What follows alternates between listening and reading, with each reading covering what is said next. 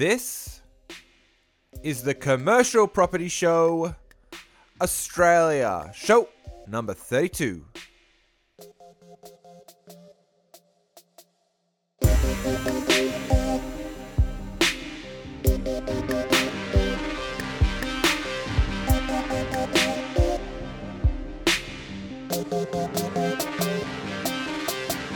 You have to believe in yourself for a start. You have to believe in your vision. You have to have the tenacity to find a way.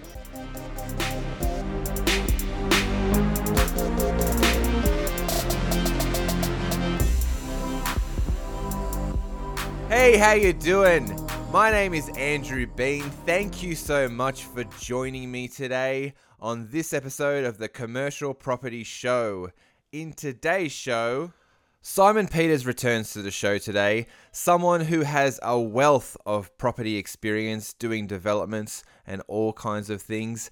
And we talk about the psychology of property success. Now, this is something that is really near and dear to my heart, and I think that this is what separates the people who achieve great things to the people that never get started. It's an excellent interview.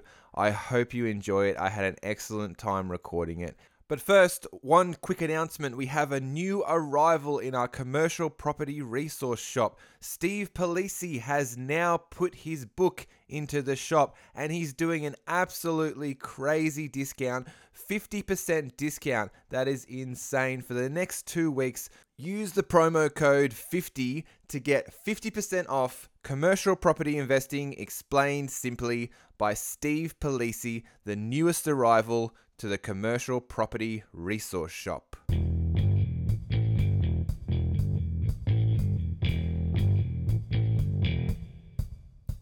Investing in commercial property is a lot like a team sport. You need a lot of good players around you to complete a property transaction. No one can do it alone. If you're like me and want to surround yourself with like minded people who have similar property goals, people who motivate you and push you to achieve more, then come and join the commercial property community today. You can find our private group on Facebook by searching Commercial Property Show Community, or you can click on the link in the show notes. Our expert guests are just waiting to answer your questions in the forum, and together we can help each other reach the ultimate goal of financial freedom. My next guest is the founder of 360 Collective. It's Mr. Simon Peters. How are you, mate? Yeah, great. Very good. Thanks, Andrew. Yeah, how are you doing? I'm fantastic, buddy. Thank you so much for being on the show. I appreciate your time. My pleasure.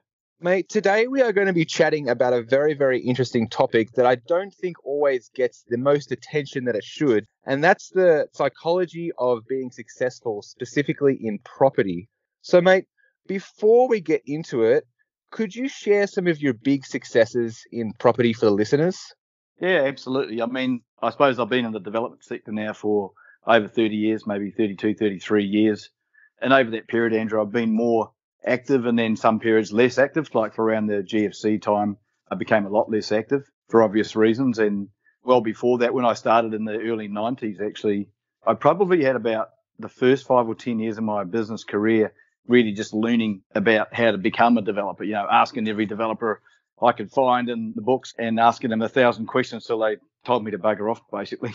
till they had enough of me. And in those early years, I did have a couple of great successes. One was in the sort of early 90s when the Auckland market back in New Zealand had sort of tanked for the last sort of five or six years, which it had a tendency to do, quite sort of cyclical like most property markets. And I picked up a piece of land in the inner city suburb of Hepburn. It was in Hepburn Street, actually, in Freeman's Bay. And it was right on a park, had a beautiful big tree. And I'd never got involved with architects before that because I was really a self starter. I did my own surveying with the surveyor, drew my own plans up, took them down to the council. In those days, you went and you didn't have a town planner, you did your own town planning. So I sort of got right in there. It was a great way to learn, of course. I found an architect. I got the like the number one architect in Auckland, and of course I gave him my drawing, and he he just looks at it and screws it up in a ball and throws it away right in front of me while I'm standing there.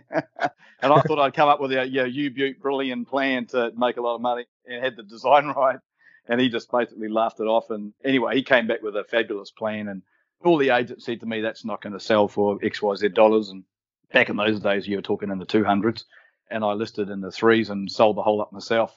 Didn't need any agents. And uh, I suppose my timing, that was a lesson in timing. Just as I started it, the market started to turn.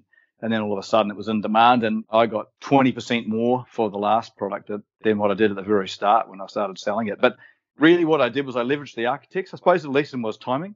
And this is important for your listeners uh, leveraging your key consultants like the architects. So I would get a buyer. I did my own ads in the newspaper and everything, you know, had no idea, but had to go. And I'd take them down to the architect's office. And of course, the architects had all the credibility. I was pretty new in the game.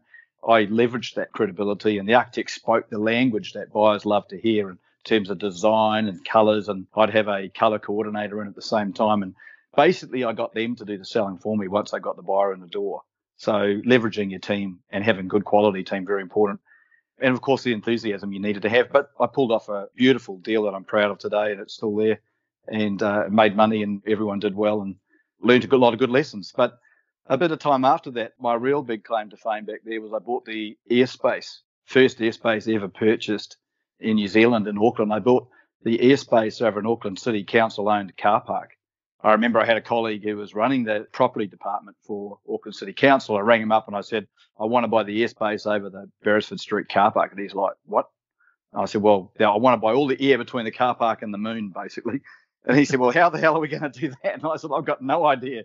but I have got an idea in terms of it could be developed into more structure. The car park had been built 30 years earlier, and it looked to me like it had been designed to take more weight from what I could see in the columns of the car park. And it was a bit of a guess, but as it turned out, we managed to negotiate a contract and I bought the first air rights ever done in the country and delivered a 42 apartment project.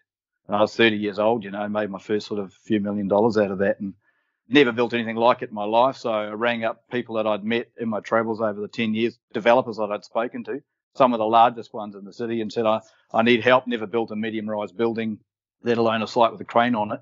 Never done anything like this in terms of engineering went into the University of Auckland and spent two months in there being designed. And back then, computers were only just getting going. So you can imagine the amount of computer power it took to do something like this and design it. And built it, highly successful, made 30% profit on cost. Had no idea what to pay for the airspace, just picked a number really and got it right, luckily. That was a bit of luck. And yeah, sold it out. But that was an incredible feat. And there was a lot of innovation in that. And that's what was the interesting part, really around the design, the engineering. It won an Australasian Engineering Design Award. It still gets brought up in seminars today. There was one in Tasmania a couple of months ago, and the project was one of the three projects that they brought up because we also built it in timber for a lot of good reasons to do with the earthquake uh, codes and things. So people talk about timber buildings today, and it's all a sort of rage with some of these architects and big business people doing large developments. And back in the early 90s, I built a timber building in Auckland over a car park and bought the first airspace won an engineering design award. So it was pretty amazing. Yeah, I remember you shared that with us last time, and it was just incredible kind of thing to hear, actually. So when you actually started that deal, like how much money did you have in the bank? And then you said you earned your first couple of millions, like dollars. Like, what was that feeling to walk oh. away from something with millions of dollars in the bank? And then also to that, what was the first thing you purchased with that money? well, like a young guy, I'll start from the last question. The first thing I purchased was a boat.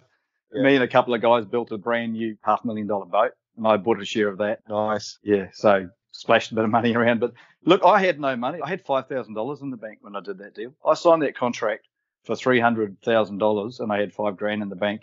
It never built anything like that in my life. What I had was a, an idea and a lot of tenacity and intention. I had the vision. I could see the building before I even built it. I just could see how that was going to work, and I knew how to pull the right people in to make that deal happen. And some of the partners I brought in because I didn't take all that profit. I shared it, and the people I shared it with had the experience, and I got them to put the capital in as well. So I did it on five grand.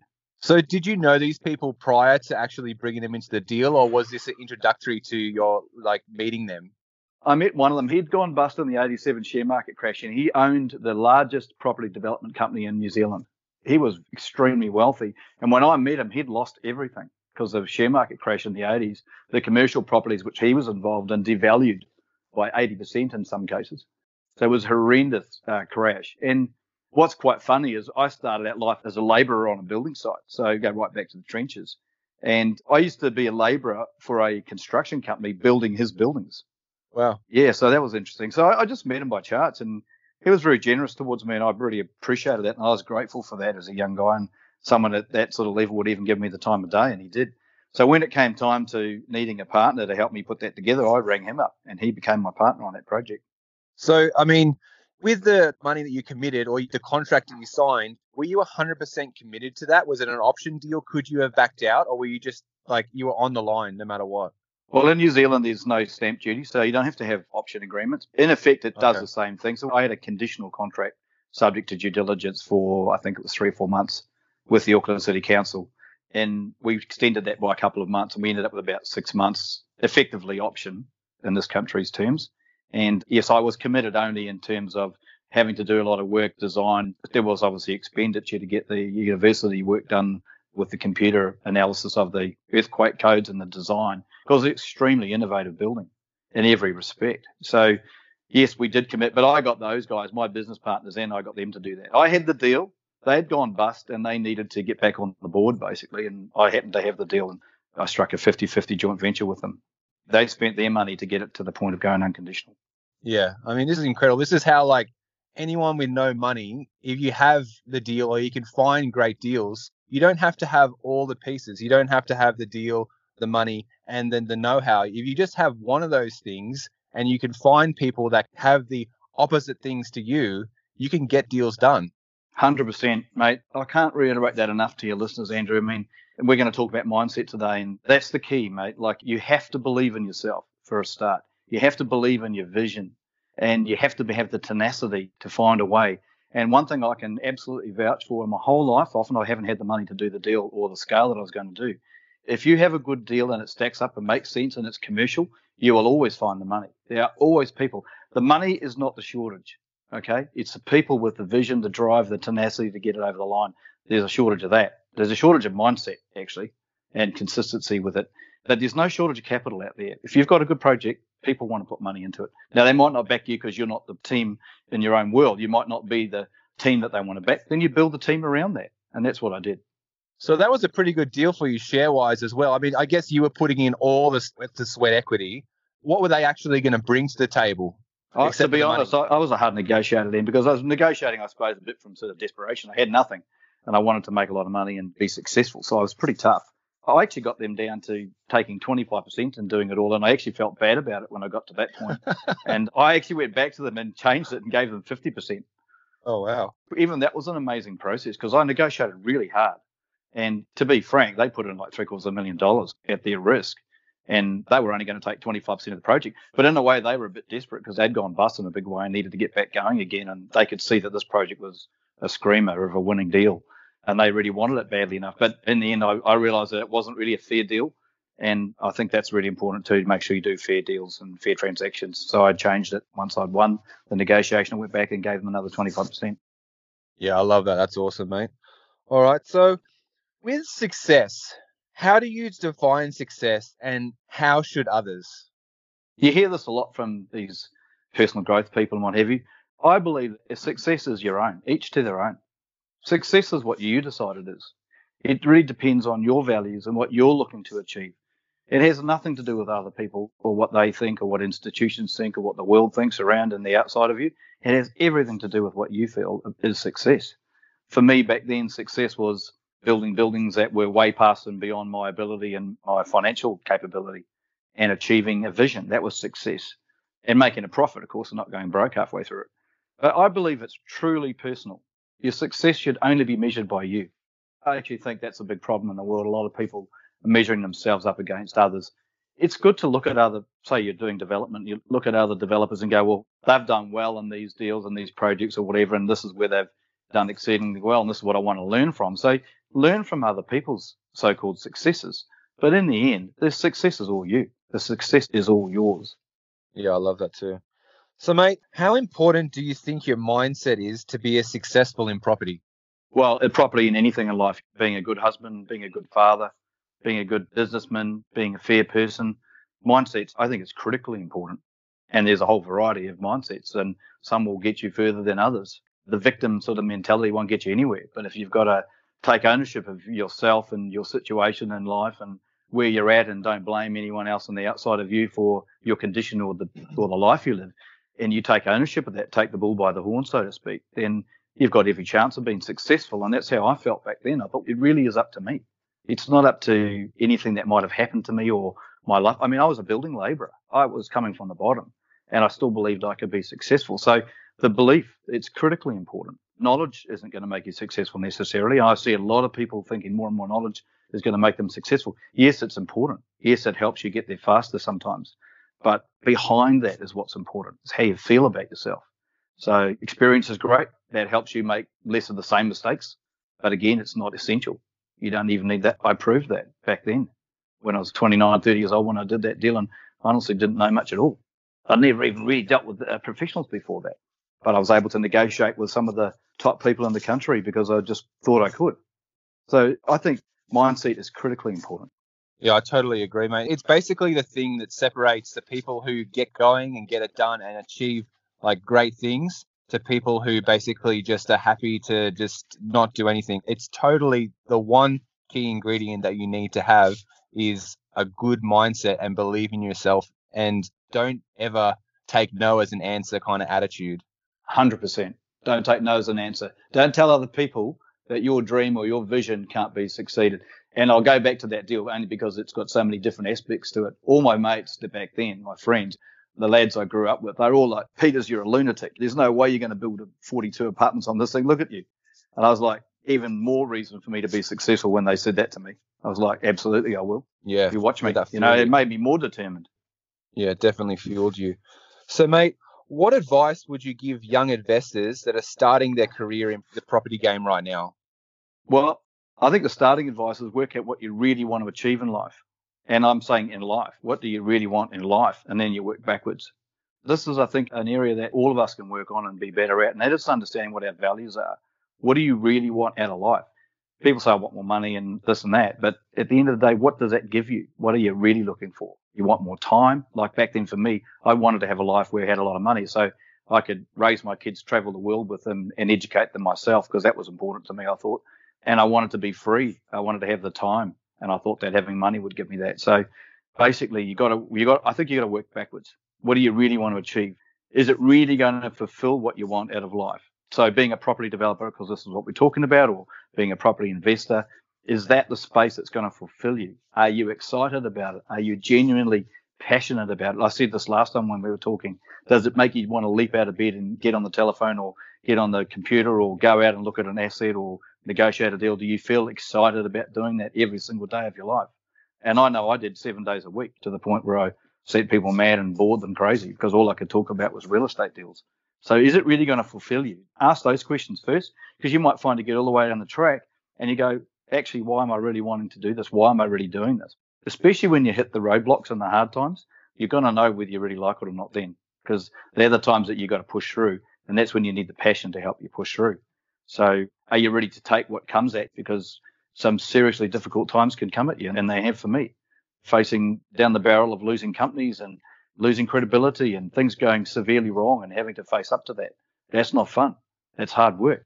Have you got the tenacity to do that? I think also getting a number of mentors. So I hear a lot of people talking about having a mentor. I think it's very important. Back then, I really didn't have one, and I wish I had it, but I probably would have been sort of ahead of where I would have been. However, not just one get a handful of them, get a handful of people around you that look like they're successful for where you want to go with your life. It doesn't have to be in the real estate game. It can be personal mentors, can be psychology, can be a whole lot of things. And I believe that you should pay them in some way because like myself, for example, now I value my time so much more in my 50s than what I did when I was in my 20s and 30s. Back then, you think it's you're going to live forever, but when you get into your 50s and 60s, you're starting to look a bit closer to the end of your life in terms of work and other things. And so your time becomes very valuable. So I think being appreciative of somebody's time, being humble and grateful for any bit of information or help or support that you can get from those mentors is really important. The worst thing as a mentor, and I do a little bit of this with some of the team at 360, is if you don't feel they appreciate the time that you've given them or the advice that you've given them, it doesn't want to make you give them any more. So I think being humble is very important and surrounding yourself with those people that can support your journey and that want to help you. Because if you put your hand up and say, I actually want help, people will step up to do that. That's my experience anyway.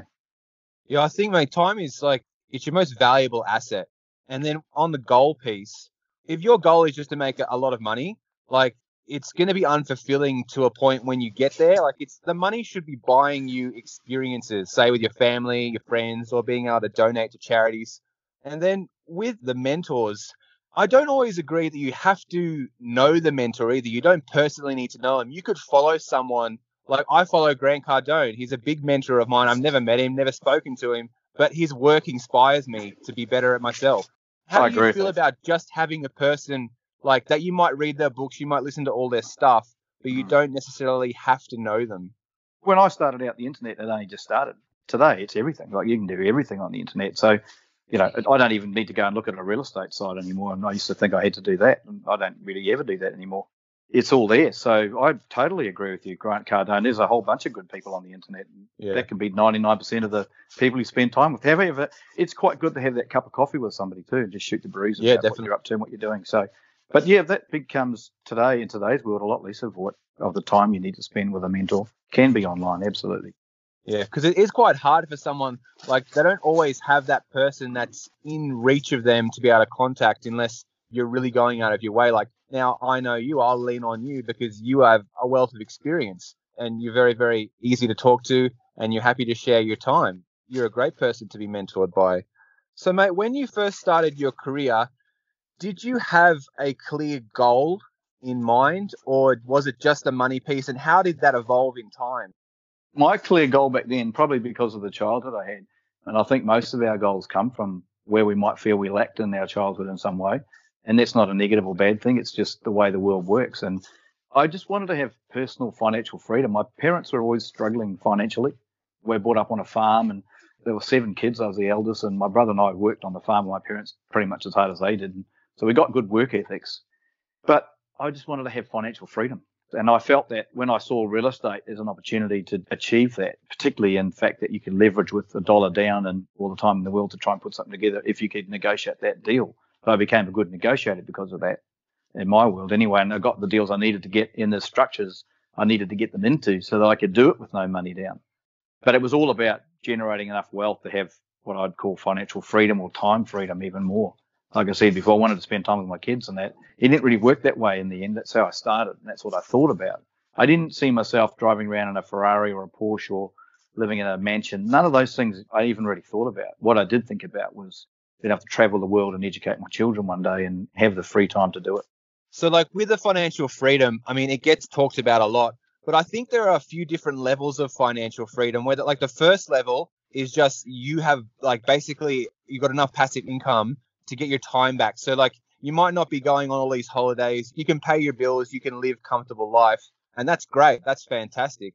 And then there's a, a level two of financial freedom where it's more like a wealth security of you can actually do things now. You can start making moves you can start buying more properties and going on those holidays. Is that the way you look at it as well? Is there kind of Um, to it? Sort of, when you say get enough money and income to get your time back, well, if you're doing what you love, you don't feel like you're giving your time away. There's Mm. no time back needed because you'll work seven days a week, 20 hours a day because you love what you do. So I suppose from my point of view, I wasn't trying to get my time back. Well, I wanted the freedom and flexibility. That was more important. But when I put time in, I put time in because I just love doing it. So I didn't feel like I was getting money to get my time back, but I did feel like I was getting money to increase my flexibility. Yeah, I guess, I mean, getting your time back, it might be for people who are maybe not doing the thing they're passionate about. They're using property or commercial property to get passive income to replace their active income that is not their real passion. I'm picking on that a little bit because, you know, because you hear it all the time. It's bloody cliche out there, and people talk about getting their time back and getting it all passive. I don't know if there's anything passive. I still own a signboard in New Zealand. That's the only passive thing I've ever owned. it just delivers money into my account every month, and I don't have to even do one. Th- I talk to the guy once a year. There's no rates to pay. You know, Yeah. like it's it's better than any real estate I've ever owned because you've got to pay rates and insurances, and you've got repairs and maintenance. Then you've got to manage it. You say get a managing agent. Well, you've got to deal with them there's valuations to be done for the banks. It's refinancing to be done. I don't think there's much around that gives you complete freedom from it. In some ways, I'd be happy not to own any real estate. And why is that? Well, because it does take time as you're getting on. I got a mate in New Zealand now. He was my business partner. He owns a truckload of real estate that he built up in the last 20 years. And I said to him, you know, you're going to sell it like it's 340 odd units with affordable accommodation, which is great stuff. It's just, he's killed it. And what would I do with the money? Where would I go? Where else can I put it? And it's because he knows what he's doing with it. If it goes somewhere else, he's now going to be thinking about and putting his time into that next new thing. And you can't put it in the bank because you wouldn't feel responsible getting 0% on your money. So I just think the time thing, it, it virtually evaporates when you're doing what you love doing. Yeah. Yeah, that's it, mate. All right, mate. So when you first started and you had these goals in mind, you wanted to be financially free, did you write them down daily? Are you a believer in writing your goals down every single day? I'm a believer in doing what works for you. Okay, so I'll be quite upfront with that. I wasn't one of these guys who whiteboarded my goals and set down plans. That just wasn't my personality. I was more of sort of a vision, creative sort of person, and I just thought about things and I talked to people. I'm quite sort of visual and I'm quite expressive, so I would communicate verbally, but I never spent time writing things down. What I did do, though, whenever I got a project or a deal, as I called it back then, I had my little note notebook and I would write down in pencil all the costs I thought it was going to be and what the numbers were, and then I'd go back and reevaluate that after I finished it and check where I'd gone wrong, and so I could learn how to improve each time I did it. But did I sit down and write my goals down? No, no. And even to this day, I don't do a lot of that. I don't even do New Year's resolutions anymore. My New Year's resolution about six years ago was to stop doing New Year's resolutions because I never followed through on nearly 99% of them. I thought, well, why the heck am I doing this if I'm not actually doing it?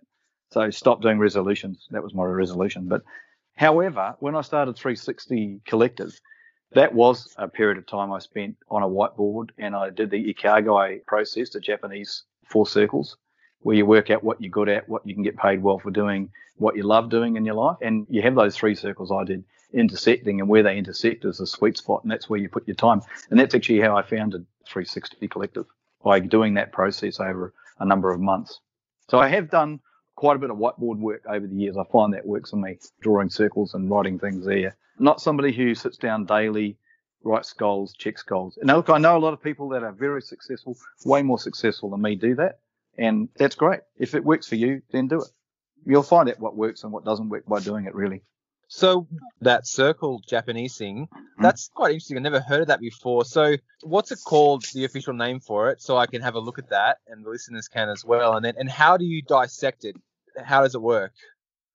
Well, I've just picked it up on my screen while I'm talking to you here. So they've got four circles. So in one circle, it's what you love it. So it's yep. what you love doing. The next circle is the world needs it. The next circle is you are paid for it. Yep. And obviously you want to be paid handsomely. And then you are great at it. And where those four circles, and I did the three, but where those four circles intersect, you have them so there's an intersection in the middle. That's the sweet spot. That's where you want to put 99% of your time. And between you love it and you are great at it is your passion. Between you love it, the world needs it is your mission. Between the world needs it, you are paid for it is your vocation. And between you are great at it, you are paid for it is your profession. It's a really, really, probably one of the best things I've ever found. And a friend of mine uh, gave it to me a few years back, said, you should do one of these. And I, I thought, okay. And I sat down and did it over a few months. I mulled it over, made a few adjustments, made a few changes, just left it on the whiteboard for about three months. I realised what I was good at, what I loved, what I'd be highly paid for doing, and that's, as I said, that's got me started on uh, the 360 path. Yeah, that's really interesting. So I just noted that you might not be writing your goal down every day, but you have this on your computer screen. So it's top of mind to you every single day. And that's almost the same as writing it down every day. It is. And it is on the top right hand corner of my computer because I actually like yep. sharing those things with people. So I love telling people. I'm glad that you are interviewing me and you're asking me that question because I think it's really valuable and I love to share highly valuable knowledge. And that one there is very succinct. If you spend the time on that, do it honestly from your heart and really think about it and feel it. So, you, for example, when you write down what you're passionate about it, you should feel that passion when you write it down. Yeah. If you say it and you don't feel passionate, you're not passionate about it. You've got to feel it. So yeah. most of our society is stuck in their heads, and it's really in your heart where you're going to be successful from. That's the place to come from. Yeah. I, I can't reiterate that. that enough, Andrew. It's so important. So, mate, when you're setting a goal or when you're thinking about a goal that you want to set, are you a fan of setting an achievable goal or a huge goal that you just don't know how you're going to get there? I'd say both. So I think it's important. I'm part of the Mindvalley group as well, which is another online group. Talk about mentors, I suppose, in a way that Vishen Lakhiani, who runs that. Uh, they've got a lot of great programs there, and I'll be bringing that into 360 at some stage. But, you know, he says that most of us overestimate what we can do in a year, but we underestimate what we can do in three years. So he believes in setting the three year sort of vision rather than the five year vision. And I actually quite like that. So I think the small goals are really important. So you can kick those small goals on a daily, weekly, monthly basis or yearly basis. And then the big hairy goals, you know, I think they're, I think you should have those drive you. Those are something to feel paid. Those are exciting because they're the things that you don't know if you're going to get there or not. Like there's the anticipation of could I fail? Could I actually get there? How good could I be? You're testing yourself against yourself, against your own ability. And I find those things exciting. So I think big goals that are just about crazy actually well worth pursuing. Yeah, and then if you do achieve them, it changes your whole financial position or whatever you want it to be. It's like a huge change. And if you fall short, it's still a massive like achievement to fall short on a huge goal than it is to have a really achievable goal that you achieve and then you're like, well, if I had gone a little bit harder, I probably could have way overachieved that.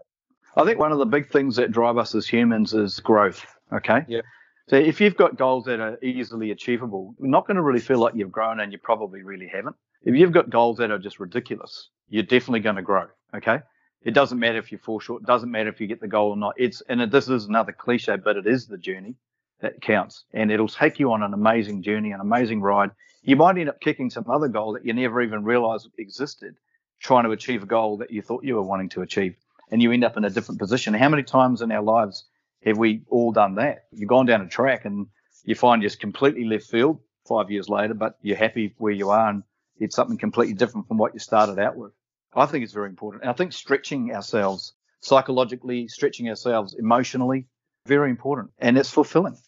One of the things you look back when you're on your 80 year old on a rocking chair and you look back and go, well, did I do all the things I wanted to do? Did I experience all the things I wanted to experience? Did I really test myself against myself? Did I really push myself in ways that were uncomfortable? Getting uncomfortable is another area. When you're uncomfortable, you know you're stretching. Yeah. And when you know you're stretching, when you're stretching and you're uncomfortable, you're definitely going to grow psychologically yep. and emotionally. Yep, definitely. So I talk about psychological, emotional, and spiritual growth. I reckon they're the three key elements that every human being has in essence within us. We all have that. And a lot of that's squashed for one reason or another. But if you can access that and focus on those things and push your life in those directions, I think it's very satisfying and I think you'll always feel fulfilled. So, mate, what huge goals have you set for yourself that you are yet to achieve? Well, this year, myself and one of the 360 team members formed a business that's called High Impact Property Investments. And it's just kicking off now. So it's a startup within the business, but separate to it. And the acronym for that is HIPPY. So we're building a tribe of hippies.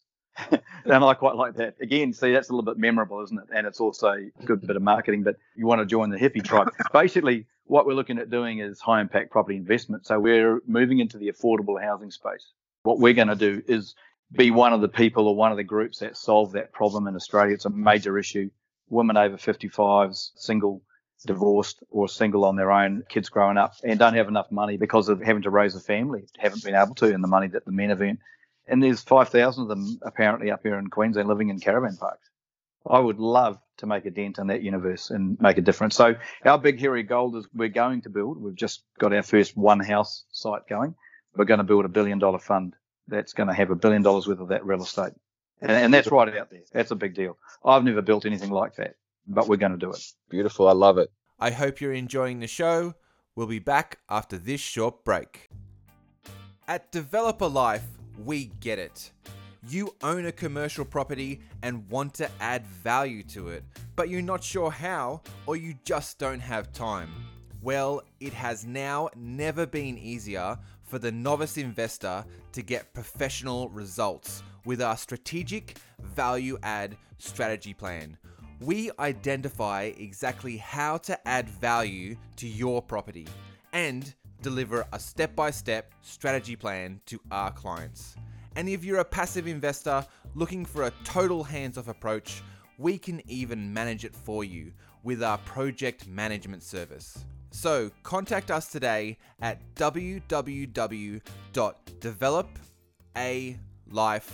www.developalife.com.au to secure your free 30 minute consultation today. That's www.developalife.com.au. We want to help you maximize the value of your commercial property.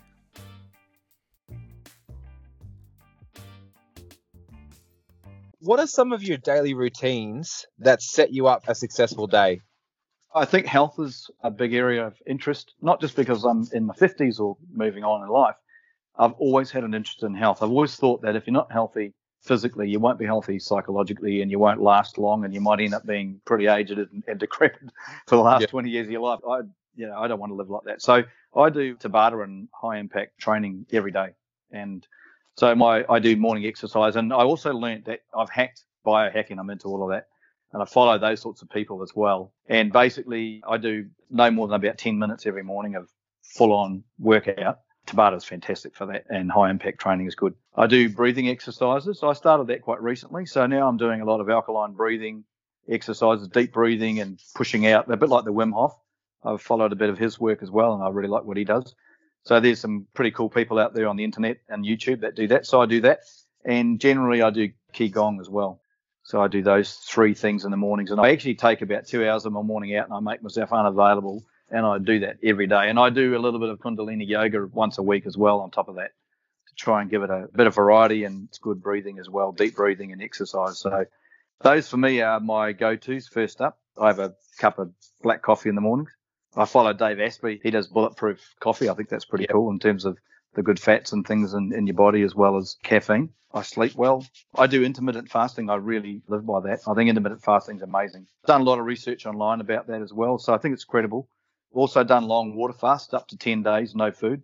Wow. And I'm going to continue to do that for the rest of my life because there's a lot of evidence that says you can have better quality and longer lifespan by doing water fast, giving your internal organs a rest from trying to digest all the time, constantly moving. So fasting is high on my list. I fast every week actually, more yeah, than one day usually. So it's pretty good. Those so are my what, main things, and fresh air and quality food, I'd yeah. say as well. So what time in the morning would you start your routine? Well, that depends. You see, now I'm going to uh, say to you that I'm quite flexible. So in the summertime, I'm up pretty early, maybe 5:30, which is not that early necessarily for some people. But in the wintertime, I might not be up till 6:30. I think being flexible, not being too hard on yourself. You know, I've spent a lot of my life being too hard on myself, pushing myself to do this and that, and and then over the years I've become more flexible. And I thought, well, in winter I'll just get up a bit later. The sun's up a bit later. I'm trying to follow the sun a bit more actually. So I guess you'd have a time that you go to bed that's exactly the same each night. So you make sure you're getting that good sleep. Generally, yeah. I'm actually trying to get to bed by nine o'clock. Yep. Yep. Yep. yep. Perfect. Yeah. And uh, you know, I listen to things at night time as well. I do. I listen to subconscious stuff, sometimes all through the whole night, actually, affirmations, things like that. They go in my ears while I'm sleeping. Yeah, wow. Mm. All right, mate. So, who are some of the thought leaders in the self improvement space that you follow? It's changed over the years. I like Tony Robbins. He's pretty cool. Like, he does a lot of good things for a lot of people, and he's big time, but he says a lot of things that make a lot of sense too. Good psychology behind what he does, and a lot of experience, obviously. He's a big hitter. I like Ray Dalio. He's a large funds manager. Great insights. Amazing man. I've read his book and I'm just trying to think the name of it now, but, a really good book and hard to read in some ways because a lot of technical. Yeah, it's called Principles. Principles, that's the one. Yeah, yeah. yeah. So I follow him on LinkedIn as well and read his stuff. A very intelligent man, that guy. Like his detail and understanding of life and psychology and emotions and running a business, I think, are unsurpassed, really. And John Demartini, I really am a big fan yep. of John Demartini. I've done all of John's work, so I've done all of his courses, and they're pretty intense. Like some of, he's a lunatic, like 10 days, 18 hours a day. God, that was incredible. Like just trying to get through it. what an amazing man that guy is. You know, I've sat down, had lunch with him. I know him personally. Like he's an amazing human being. So highly recommend John Demartini. Still pass it out on my LinkedIn profile still share it with the community that I'm part of at, at 360 and encourage anyone to do his work. Yeah, that's awesome. Have you done the personality test that Ray Dalio has just come out with? No, no, I haven't. Yeah, so it's it's online now. It's only just come out the last month or two. It's quite interesting. It's free, totally free. You could do your whole business through it. Like it's really, really cool. I did it myself and learned a lot about myself. So I'll do that. Fun. I suggest Yeah, you that try it. sounds good. That sounds good. Yeah, I read Warren Buffett's book, The Snowball Effect, amongst the other books. I don't really have time. I'm a bit of a slow reader actually, so I get that Blinkist and listen to books Yeah. on that as well. But and I listen to audio, Audible. I got a lot. I got a lot of Audible books actually these days, so I can walk and listen to stuff. But you know, Warren Buffett, anyone like that, is pretty good. What are some of the habits that you've built up that you feel have been vital to your success? attitude, attitude, attitude, tenacity, having an open mind, inquisitiveness. I've always had a hugely inquisitive mind, always interested And To be honest, I could live for a thousand years and there still wouldn't be enough years to live. The amount of things I'd like to try, do, and be part of. I think having an interest in a wide variety of things, it also gives me a conversation. I can virtually talk to any person I meet about something that might be in their field because I've read something, learned something, been interested in, in some way, or they're telling me something that I'm just fascinated about and I'm asking them a zillion questions because I want to learn. So I think learning is very important, always having a thirst for knowledge. And as an example, in 2018, I put a blockchain ICO together. I'd never done blockchain or anything like it. And I put a optioned a um, island in Fiji actually and put together a resort development and got a team from all over the globe in the US, LA, Russia to help me build that concept and that. And I actually put a white paper together to do a development using the blockchain and an ICO, which is a, you know, Wow. yeah. So I learned six months. I learned a lot about cryptocurrency and actually mainly about blockchain, and that's done me quite well because I've been invested in that a little bit lately. So Yeah, Um, nice. Have you have you heard of NFTs? yeah, yeah, non fungible tokens, absolutely. How do you gold. about those? That's I mean, it's a very, very actually quite a hard thing to explain to people. Would you be able to explain what an NFT is? I'll give it a go, but my understanding, and I've only just started sort of taking much. I've been so focused on 360, but I'm getting. I've bought some cryptos lately and done pretty well, but. NFTs, non-fungible tokens. I mean, it's for things like art, for digital art, for example. It's something that can't be repeated, and the blockchain means it can't be replicated, it can't be cheated. You can't fraudulently design one of these things and sell it. It's impossible. The blockchain is absolutely amazing piece of technology, and I saw that. I was aware of it in 2012. We were looking at buying some Bitcoin back then, and I said to my wife, "You do it. I'm busy with property," and she didn't. I wish we had it. My son had it, and they were cents in the dollar, but yeah, it's basically stuff that there's one off, or Yep. there's a series, and you've got print number 59, and you're able to digitize that. The ownership of that's digitized, immutable. In other words, it can't be repeated, it can't be frauded, basically. And with blockchain, it's an open source way of basically registering the actual asset, isn't it? Well, yes, it is open. Enough, I wouldn't say open source, but it's open to the world. Once you've registered on the blockchain, like for example, everyone with a wallet is actually on the blockchain. You're actually open to the whole world. You can't hide. So your wallet's there, it exists, and it exists forever. So look, I follow Cardano, for example, and they're going into Africa, and there's a really good video on YouTube about what they're doing there, and it makes complete sense. You know, Africa's 70% under 30 year old young people. It's a young community. They don't have a legacy like we do in the Western world of institutions that basically block your way. They've got high degrees of fraud and corruption in their countries. They need new systems. So they're open for new systems. And this is where Cardano are putting all their efforts actually developing their Yeah. blockchain and they're using it. For example, and this is super interesting. I know we're off topic a little bit, but it's going to be relevant to property because there's trillions of dollars worth of real estate that's going to be digitized in terms of ownership. And I'm super interested in that. I'm, lo- I'm thinking about how to do what we're doing and digitize it so that it can be issued in that way and traded in that way. And that's where the future is. But they're Yep. doing it in Africa for those reasons. And I think it's a great thing for the world. And, and I think they're onto it. I think they don't have that legacy to deal with. Yeah, I think that the main thing about blockchain, it's just come to my mind, it's non-regulated by a federal like company or a federal source. Everyone in the blockchain, they approve the chain changing or the asset changing hands being bought. And then there's also some kind of a stamp on the new registered number and the old registered number. Yes, timestamp. Is, is that right? Partly. Look, I, I as I said, it's been a while since I've been back in the space. It's 2018, but I've got back in recently. But it's timestamped. So every transaction's timestamped. Yeah, beautiful. And I think the really cool thing that I found out about teas when I was doing a little bit of digging is that anything digital could turn into an NFT. So basically, even like a huge like uh, sporting moment, like LeBron James winning a, a title with a massive dunk, he could potentially turn that into an NFT, and someone could own that piece of history. You know, Exactly. that, that's amazing to me. Absolutely. Like it's a big space right now. There's farming.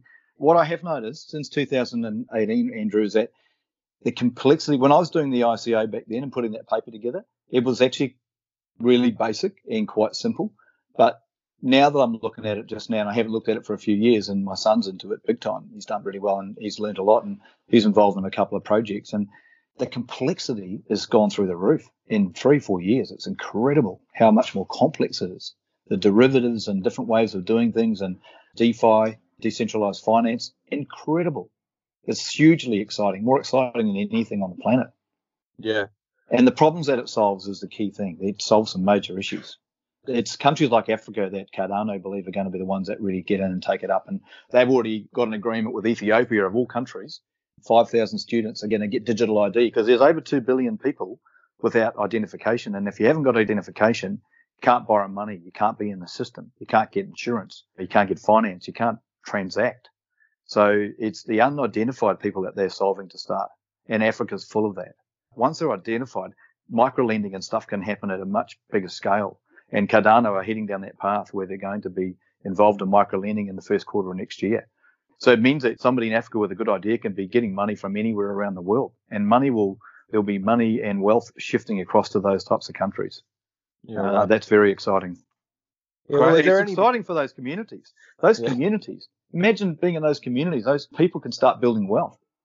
Well, if there are any uh, listeners out there that are experts in blockchain and how it can be leveraged with property or commercial property in future, do get in contact with me. I'd love to interview on the podcast and find out more about the space. So, getting back on topic, mate, mm-hmm. how has your success mindset flowed into your company? How have you worked it in? Well, in terms of my business, it's personally satisfying. I mean, having that right mindset and, and getting somewhere and learning something and being open open minded about things, it's a lot of personal satisfaction. I mean, that building I did in Auckland back when I was 30 years old you now, that's going to be there for another 50, 100 years or whatever. You know, every time yeah. I go there, it's right there on the skyline and, and everything else I ever built is there. So it feels pretty good when you know you've made an impact on the city like that, not just that building and dozens of others. So the personal satisfaction is high also, when you do get a success, that's satisfying. And when you get a failure, you get something and that's satisfying. Making a valued contribution to people's lives, you know, like if you can make a difference, like what we're doing with this fund, actually really want to make a difference to Australians that are in dire need for a roof over their head and some safety and security. That that feels really satisfying. If I mm. can do a few small things to help those people, and it has to be conducive to investors making money because if it isn't, it's not going to last. I don't actually believe in charity. I think that what you do has to be sustainable. And the only way it's going to be sustainable is fulfills a range of society's needs. And improving the returns or improving your wealth is, is a need for everybody. So if you can mix that in with people that need a roof over their head and safety and security with that and find a business model that works, which is what we're about, that's exciting. That's contribution. Hmm. You're contributing to investors to improve their wealth. You're contributing to a mum with a child or a person that's on her own that doesn't feel safe and getting a roof over her head. And you're designing it as basically a build to rent model. I think for me, that's leaving a legacy of contribution. And that's what I've learned of, of all the years I've had in business. I've learned that the most satisfying thing is to contribute in a sustainable and ecological way. So leaving a legacy is actually my number one priority these days. Do something really worthwhile for, for people. Yeah, that's great, man. So how have you approached setting goals for your staff? Do you have like smart goals that, that your staff have to achieve, or is it totally not like that? I love that question because I don't have any staff. and you know, I talk about 360. It's got a few people in there, but none of them are staff. Everyone is their okay. own person in 360. So this business model is different to what you're normally used to. It's more like a everybody owns their little bit of the territory in a way. I'm there to support and mentor and help, and so are the others there to do the same too like a young trainee I've got who's a development manager trainee underneath my vertical. And I was talking about doing some development management. And he said to me, What are you doing development management for? You shouldn't be doing that. And I, I said, Yeah, you're right. What am I even thinking about it for? That's your job. You go do it. We have a sharing type structure in this business. I don't have staff. I don't do the Monday morning rah rah. I do the Monday morning, hey, how was your weekend? Yeah, uh, yeah. We get on Zoom every Monday and build the interpersonal relationships talk about values and what we hold dearly to our hearts and talk about what each person might need some help with or what their successes or wins were for the last week and what they're going to be doing the following week. But we don't sort of hold them accountable to that unless they choose us to do that. It's quite free in terms of that. It's not about, I don't think corporations are going to be long term. You know, I think they're on a downward slippery slope. And I think eventually in the next 50 years, they won't exist in the form that they're in because I think people want freedom and they want the ability to make their own lives. And they just want to have people in a team that can help them achieve that. And 360 is about that. And so, how do you measure success in your business? By, I'd say, more well being than anything. In terms of the business, if people are in the business and they're still in the business, that is successful to me because they're free to leave whenever they want. People in this business could learn everything and just take off and do it for themselves. I've given it a go at structuring it in a way that that wouldn't happen most likely, but they're still free to do that. So success to me, okay, this will be the ultimate success. I've got people banging the doors down at 360 Collective saying, how do we please join your organization and be part of this culture? This is something that resonates with me that I want to be part of and what do we need to do to be part of 360 Collective? That would be success. Yeah, that's awesome, man. So at the end of each podcast, I share a resource. It doesn't have to be property related. It could be anything that I've used that I personally think is a great resource and I like to share it with the listeners.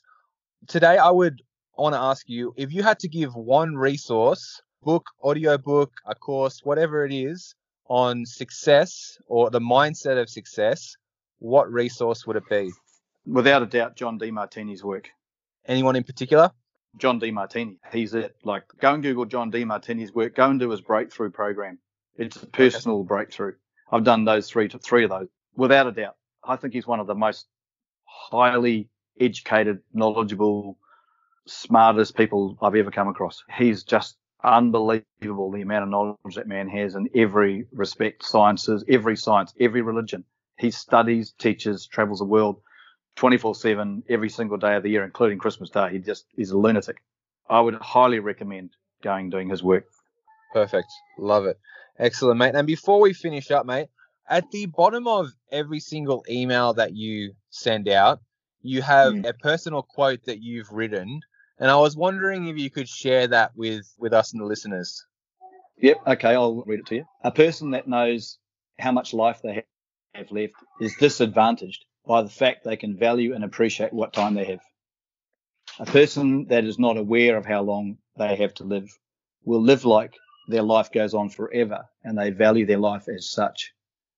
Throughout my life, I've wondered why we have a limited lifespan here on this earth. And today I know that having limited lifespan enables us and gives us an opportunity to appreciate and value our time here.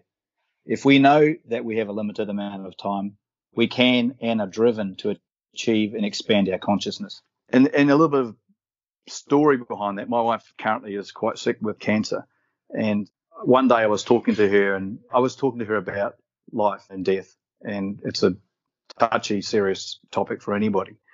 And that's sort of what came out of that conversation. You know, I, I realized that when you really do appreciate life is limited in terms of where you are on this earth, that's not to say we're unlimited beings, because I believe we're unlimited. But in a physical form, we have a limited time span. And I think when you feel it's unlimited, you don't really appreciate what you could do with it. And when you know it's limited, and you really know it in some cases, and very limited, I think the level of appreciation for what you've got, what you've been given as such a great gift, dramatically changes. And that's really what that quote's about. And that's where it came from. Well, thanks so much for sharing that with us, man. I really appreciate that. Where can the listeners go to find out more about you and your business? Uh, I've got a website, 360 Collective, www.360collective.com.au. And pretty much it's all there. There's a lot more behind the scenes. It's really a simple website, but I haven't been one to market myself much actually, but it is there and we do have people wanting to join us and I do have people ringing me and finding us and asking what we do and how we can help them out. And yeah, that's what we're about. We're here to service people and see what we can do to contribute. I love it, mate. My guest today has been Simon Peters. Cheers, buddy. Thanks very much, guys. Thanks, Andrew.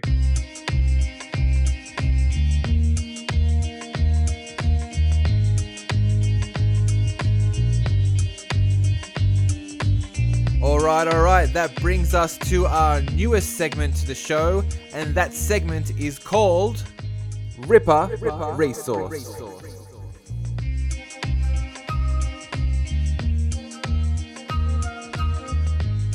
In this segment, I'm going to share some resources that I have personally used, read, or listened to that have made a big difference in my life, and I think they deserve to be shared.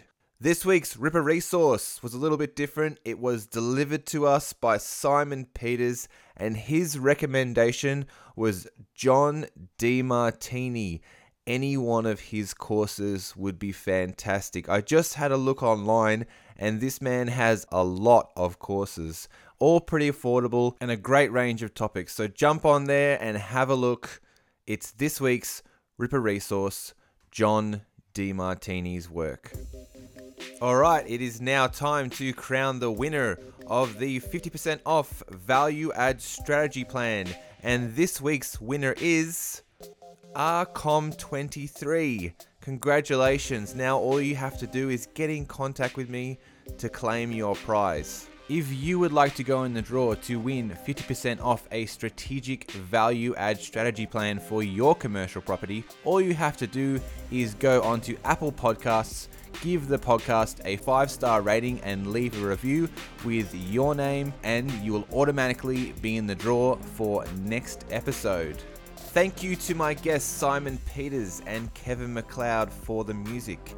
And in the words of Grant Cardone, there is no shortage of money, only a shortage of people thinking big enough. I'm Andrew Bean, signing off. This has been a Developer Life production.